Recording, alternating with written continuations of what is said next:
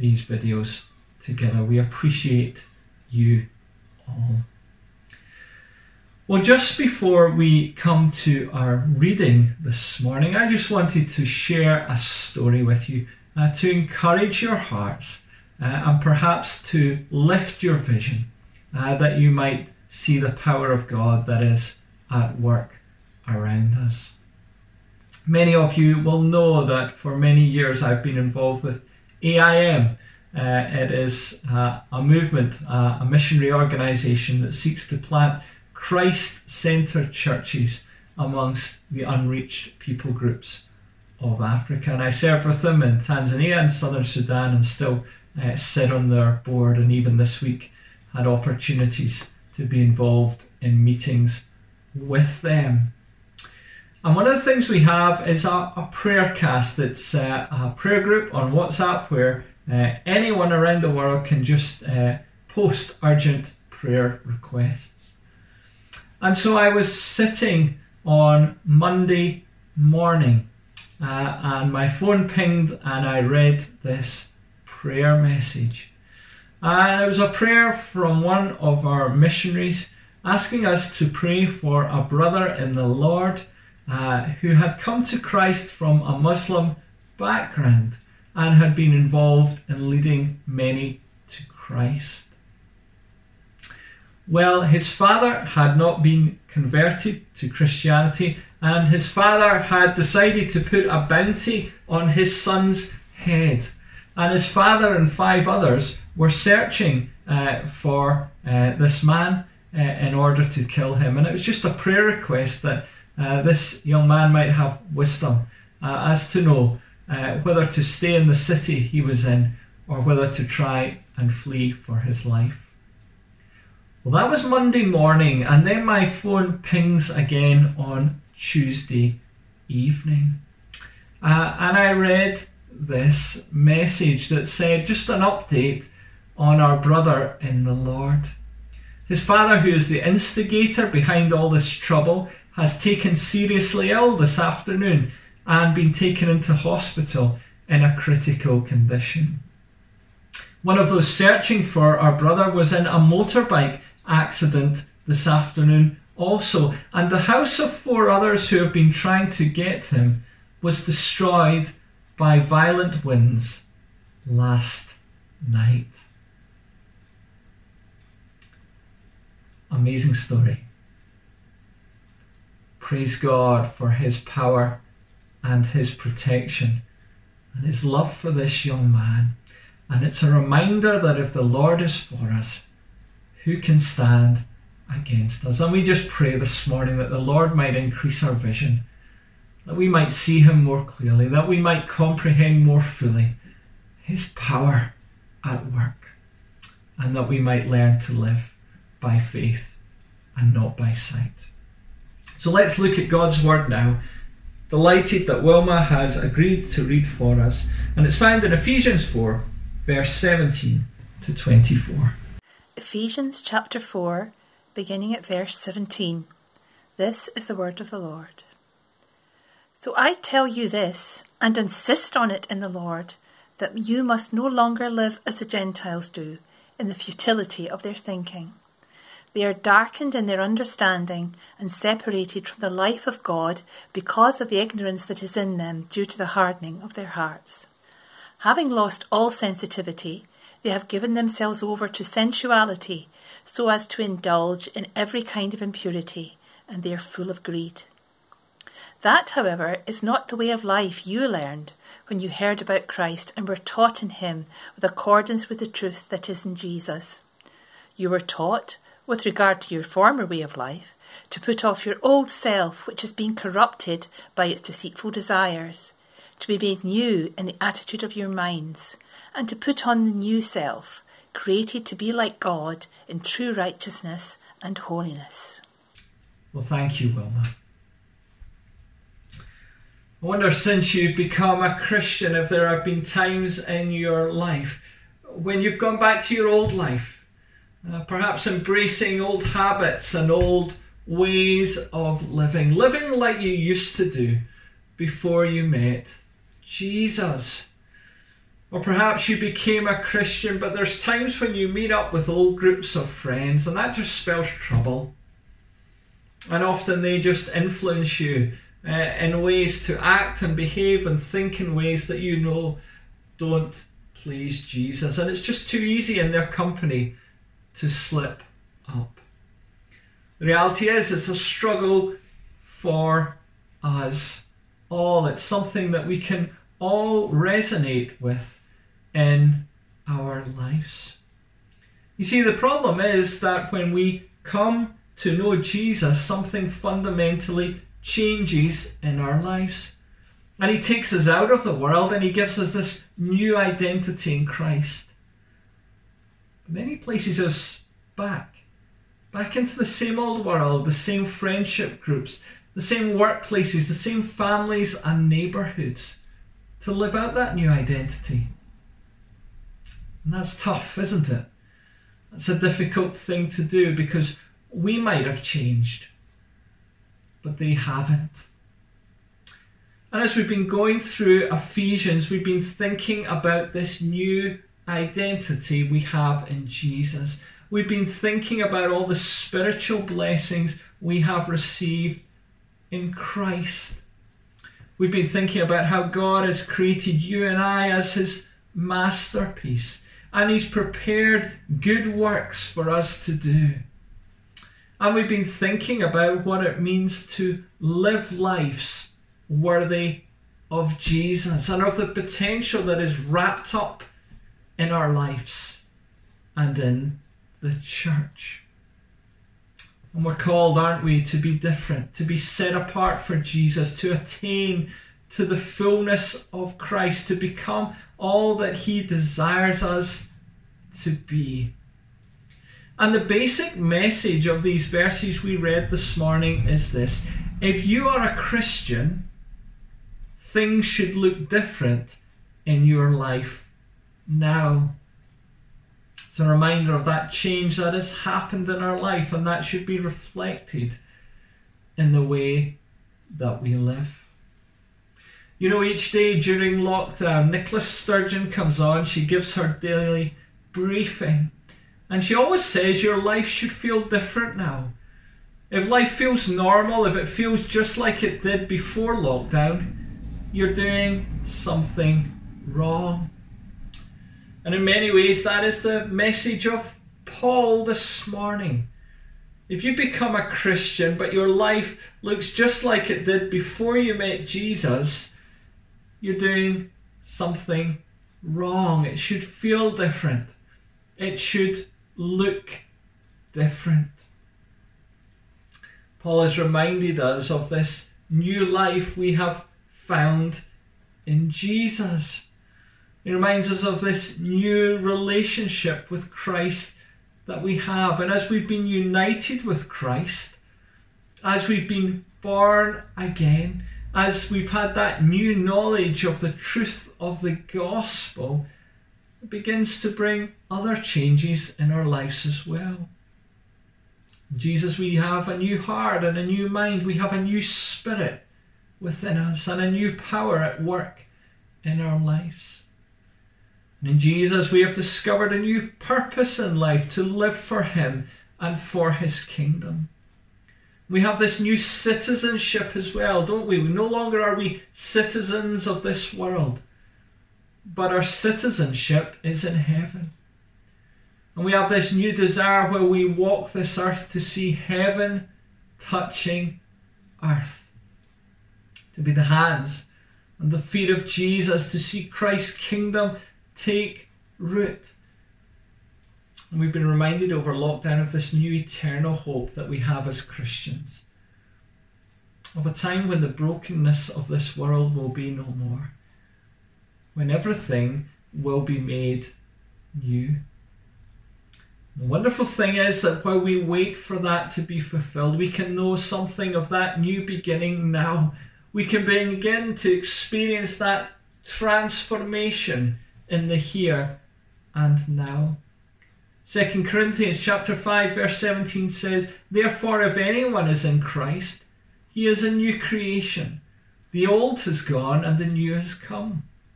Galatians 2:20 says this that if we've been crucified with Christ, then it's no longer I who live, but Christ who lives in me.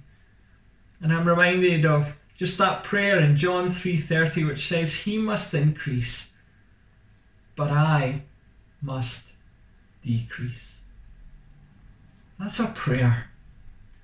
It's a desire more of him, less of me, that by the work of his spirit that Jesus would take the finished work on the cross and apply it to our lives so that the old would be gone and the new would come. That our old sinful life would be put to death, and day by day we would know more fully this life within us as the power of God shapes us and molds us and makes us more like Jesus. What does that look like for you this morning? To what extent, since you came to know Christ, has the old gone and the new come? It's a question we're grappling with this morning. We know it's a spiritual battle. We know that we often fall into temptation. Paul himself in Romans talks about the things that he doesn't want to do, he ends up doing. And the things that he does want to do to please God, he ends up not doing. He writes this in Romans 7, and let me quote his honest words uh, from the message. And it says this What I don't understand about myself is that I decide one way, but then I act another, doing things I absolutely despise. So if I can't be trusted to figure out what is best for myself and then do it, it becomes obvious that God's command is necessary. But I need something more. For I know the law, but still can't keep it. And if the power of sin within me keeps sabotaging my best intentions, I obviously need help. I realize that I don't have what it takes. I can will it, but I can't do it. I decide to do good, but I don't really do it. I decide not to do bad, but then I do it anyway. My decisions, such as they are, don't result in actions. Something has gone wrong deep within me and gets the better of me every time. It happens so regularly that it's predictable. The moment I decide to do good, sin is there to trip me up. I truly delight in God's commands, but it's pretty obvious that not all of me joins in that delight.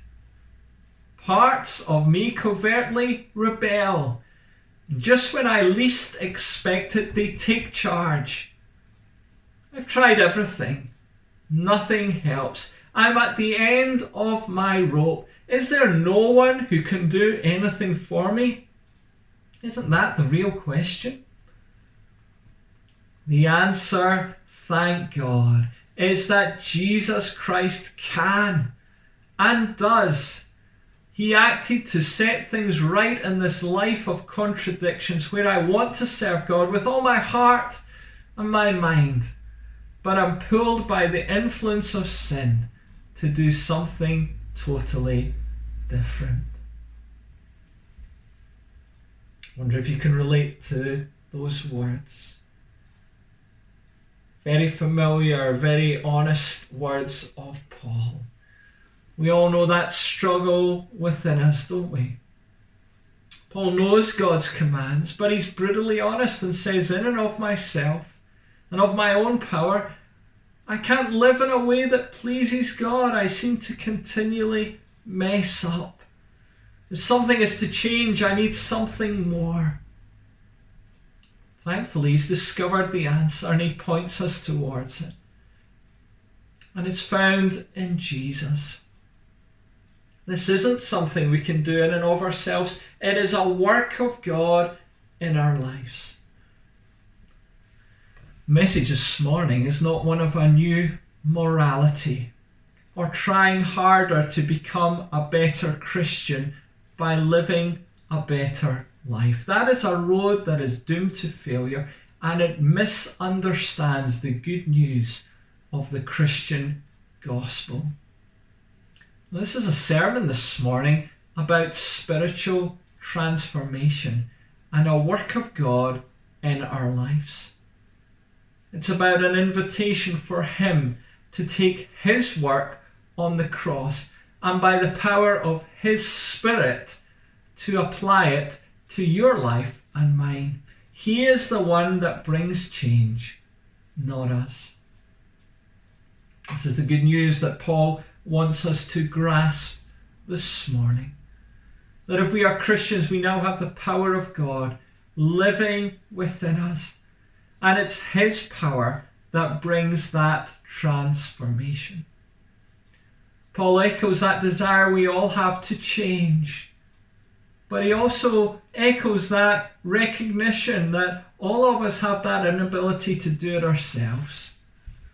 It's like the New Year's resolutions I make every year, and a couple of days later, at best, they are broken. Paul knows that change is tough, but he's also found the secret to real and lasting change. Jesus is the only one who is perfect. He is the only one who has that power and that authority over sin. And when we yield to Him and allow Him to live in us more fully, then and only then can we begin to live in a way that truly pleases God. That is the secret that Paul wants us to discover the work of transformation and of sanctification is His. Our role is just to invite God in to do a new work in us this morning. So, this is an encouraging message. It's a reminder that change is possible, that while the enemy is still at work to drag us back into our old ways, that God has given us all the power we need to live a new life for Him and that is because Christ now lives within us. We are not alone in this spiritual battle. Christ fights on our behalf. And when we yield to Him and let Him come in power, He can break all the chains that hold us back. Ezekiel 11 19 to 20 says this I will give them one heart, and a new spirit I will put within them I will remove the heart of stone from their flesh and give them a heart of flesh, that they may walk in my statutes and keep my rules and obey them. And they shall be my people, and I will be their God. Romans 12 says this Do not be conformed to this world, but be transformed by the renewal of your mind. This message this morning is about the supernatural work of God in our lives. He gives us a new heart. He gives us a new spirit. He renews our minds. He enables us to walk in His ways and to be obedient to Him and to keep His statutes and His laws. He transforms us so that we will no longer be conformed to this world but live lives that are different, set apart for Him. And so, here in these verses, we have this group of Christians in Ephesus. They've had their lives turned around by Jesus, but they've not been removed from the culture around them. It would be easy for the Ephesians to live for Jesus if once they were saved, he'd whisk them away to heaven. But he didn't. He left them in Ephesus, surrounded by all the same old things that had entrapped them and tempted them before? Is it truly possible to live for Jesus in such a context? Well, the answer is yes. You see, something within them has been broken. Before those things and the culture around them had a power over them. But now, as they stand as new creations in Jesus, the power and person of Jesus living within them gives them the ability to break those chains that bound them before. and to stand against them, not to be mastered by them. And as the Ephesians live within that same culture as new creations, suddenly their lives become a powerful witness of the gospel and the saving power of Jesus. That's God's desire for your life and mine, not in Ephesus, but here in Glasgow, in the culture that we have been left in to live for Him. That we might be new creations in this world, pointing people towards a new and better way of living and calling people out of the old and into the new. And so Paul says, I tell you this and insist on it in the Lord, that you must no longer live as the Gentiles do in the futility of their thinking. Reading an article this week in Psychology Today. It argued that 90% of what is considered popular culture is actually just churned out by corporations looking to make money and convert us into consumers of their products.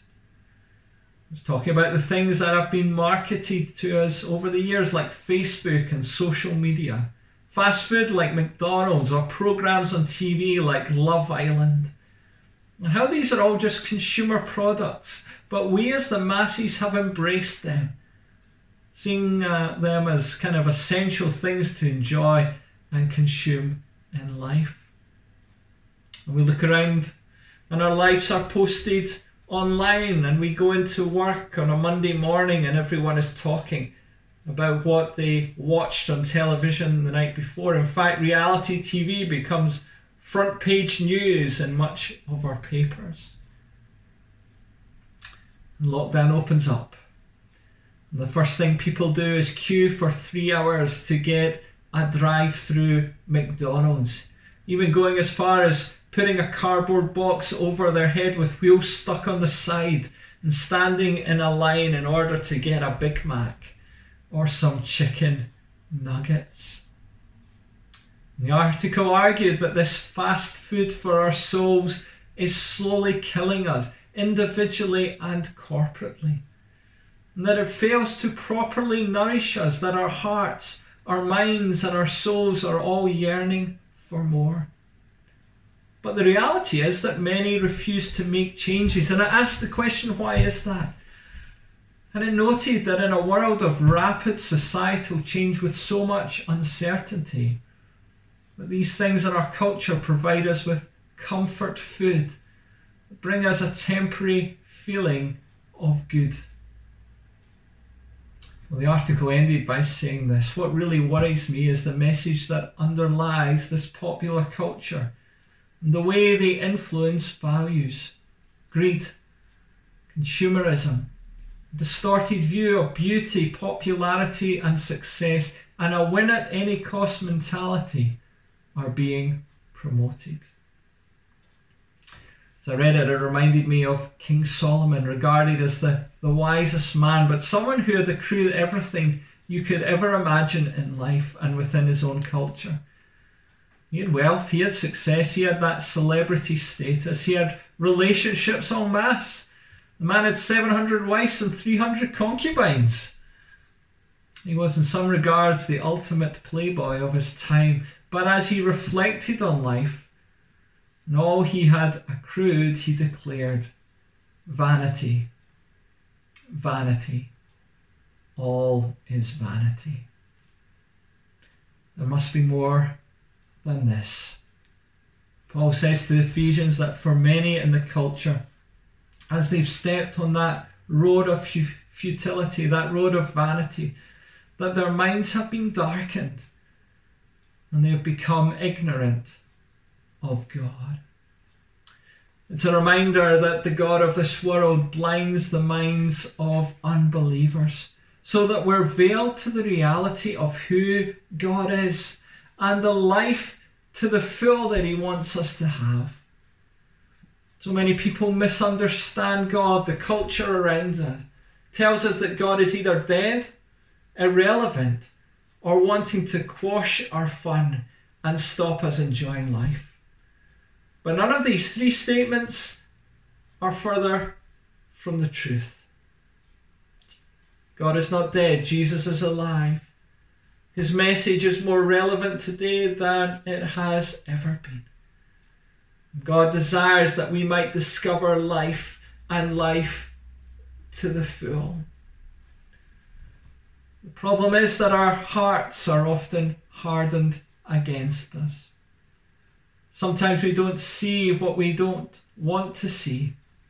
If we don't want to see God, it's easy to close our eyes and pretend that He is not there. It's like the kid who thinks they are hiding from you because they have put their hands over their eyes. They can't see you, but you can still see them. But because they can't see you, they believe that you're not there. But you are.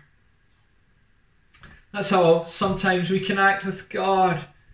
We begin choosing not to see Him, choosing not to hear Him. But every time we do that, our hearts become harder to Him. And that is a difficult spiritual condition to reverse. And as the heart and the mind block out God. Note what Paul says happens within a society where people are doing that. Says this having lost all sensitivity, they have given themselves over to sensuality so as to indulge in every kind of impurity, and they are full of greed. When our minds lose sensitivity to God, when our hearts lose sensitivity to God, then our consciences become dull. We begin embracing all that the world has to offer without realizing often the damage it is inflicting on our lives and souls. Yes, we get those fleeting moments of pleasure. But often, if we're true to ourselves, we begin to wonder at times whether the values that we are living our lives by are the healthiest. Those are questions that people are asking again during this time of pause and of lockdown. But there are some who have discovered a different way of living. And as we end, Paul says this As for you, you're different. You've learned a new way of being, so embrace it. Be different, not like others do in your culture. Walk differently. In fact, so strong is his exhortation to do that that he insists on it in the Lord. He says, It's not just me that wants you to live life in a different way. This is God's desire for you. Embrace the power and person of Jesus. Let it transform your life so it looks radically different than before. Paul speaks of this deep change that has happened in our lives, and he says this That, however, is not the way of life you learned when you heard about Christ and were taught in Him, in accordance with the truth that is in Jesus. You were taught with regard to your former way of life to put off your old self, which is being corrupted by its deceitful desires to be made new in the attitude of your minds, and to put on the new self, created to be like God in true righteousness and holiness. As we close, perhaps this is a journey you've been on. Perhaps there was a time that your mind was vehemently opposed to God. You'd have nothing to do with Him. You would argue in your mind against the Christian faith. Then something happened. Lord Jesus reached out and began to touch your life. Perhaps you heard about Christ through an Alpha course, through Christianity Explored, or the witness of a friend or family member. You begin to be taught about who Jesus is. You begin to learn more about him and your eyes begin to be opened in new ways. Your mind becomes receptive to his teachings. And you begin to discover that Jesus is the way, he is the truth, and He is the life. And as you began to embrace Him and His identity, so you were taught what it meant to be saved and to become a new creation in Christ. And you were discipled, and you learned what it meant to submit to the Lord, to allow Him to deal with the sin in your life, to put off your old self that was corrupted and to embrace a new way of living, a way of holiness and righteousness that is pleasing to God. It's a testimony of many of us. That is the transformation that happens to each of us as we firstly embrace Jesus as Saviour. And then we embrace Him as Lord, as we surrender our lives to Him and allow Him to change us. You know, some people get stuck at that first step. They embrace Jesus as Saviour, but they struggle to embrace Him as Lord. They want that assurance of their eternal destiny in heaven. But they struggle to yield and to hand their life fully over to Christ. Perhaps that's you. Perhaps you know Jesus.